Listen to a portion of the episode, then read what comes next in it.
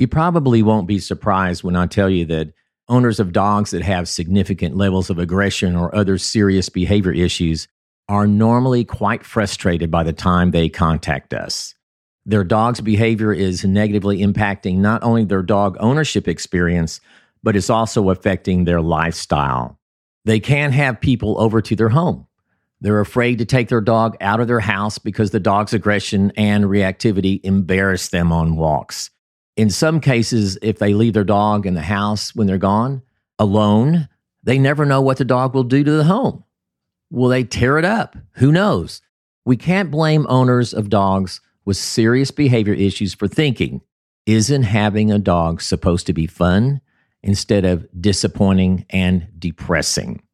If you find yourself in this situation, there's help. In this episode, I'm going to answer the question What's a certified dog behavior consultant and how can they help me and my dog? Welcome to the Dog Aggression Answers Podcast. I'm Scott Sheaffer, your host and a certified expert in dog behavior. With a background of helping thousands of aggressive dogs and their owners, I'm here to share humane, science based solutions for your dog's aggression. Stay tuned. When it comes to finding professionals to help you with your dog's serious behavior issues, you might find that things aren't as professional and predictable as you probably think or would like. Let me explain.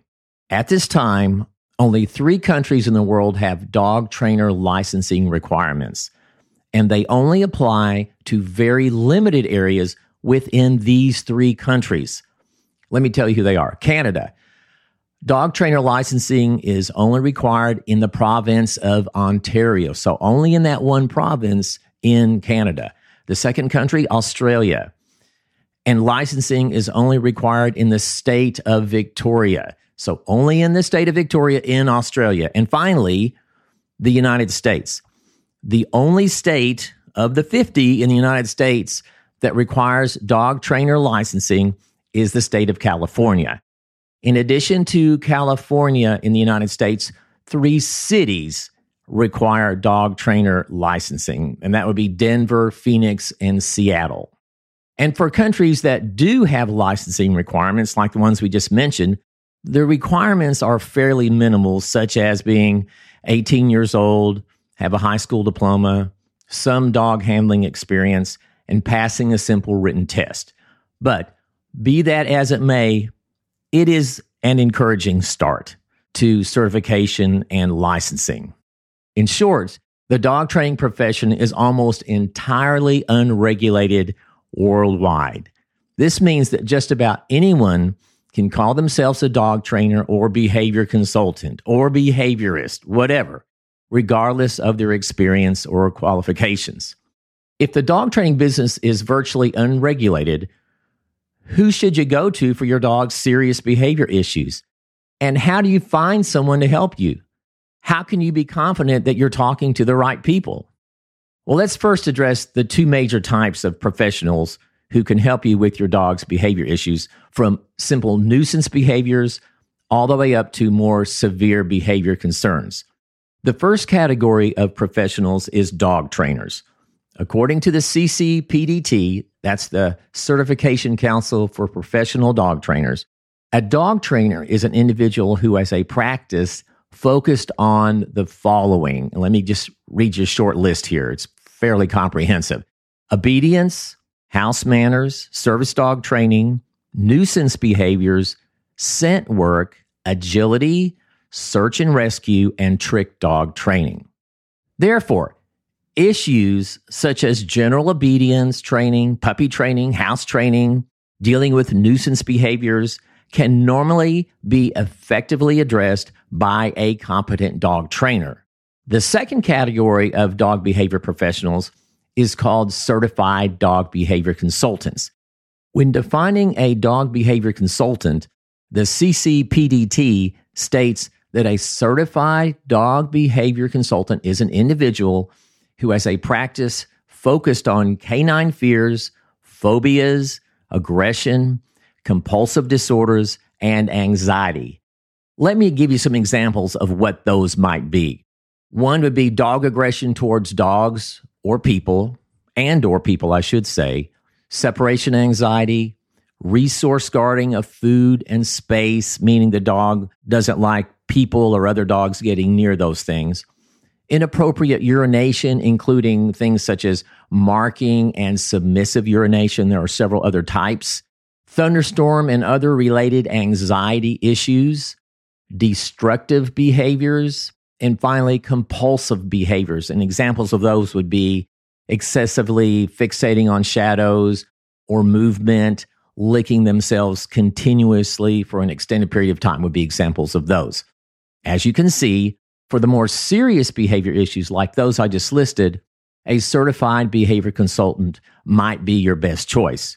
But let's answer this question What is a certified dog behavior consultant? To become a certified dog behavior consultant, an internationally recognized independent certifying organization assesses the skills, knowledge, and experience of the candidate. If the requirements are met for certification, that being things like verified significant case experience, successfully passing a rigorous exam that covers multiple disciplines relating to animal behavior, and professional recommendations from animal professionals in various disciplines. If those are met, the organization will then certify the candidate as a behavior consultant. There are only a few recognized organizations worldwide that officially certify behavior consultants. The CCPDT mentioned earlier is one of them. This process is not unlike the process for other professions, such as board certified veterinary specialists and certified public accountants, who are tested by independent bodies within their discipline. And just like other professional certifications, behavior consultant certifications require the holder to meet minimum ongoing educational requirements and comply with other professional qualifications in order to maintain the certification and continue their practice. The certification of dog behavior consultants by globally recognized certifying organizations should provide dog owners more confidence in the person who they are working with in a world that, as we've seen, has virtually no regulations or licensure of dog training professionals. When looking for a certified dog behavior consultant or dog trainer, keep the following points in mind. First, look for a certified behavior consultant who is certified by a global certifying professional organization. Next, always read reviews from past clients and ensure they have an active and long standing practice. The next item to think about research their website, social media, and other sources to ensure they don't use aversive and contraindicated techniques such as shock collars, prong collars, etc. As we know, these have sometimes short term results, but result in much bigger problems later. And lastly, schedule a phone or in person consultation to learn more about the behavior consultant or dog trainer and discuss your dog's specific needs. Meet them in person. Meet the person is going to be the hands on person with you and your dog and see what you think.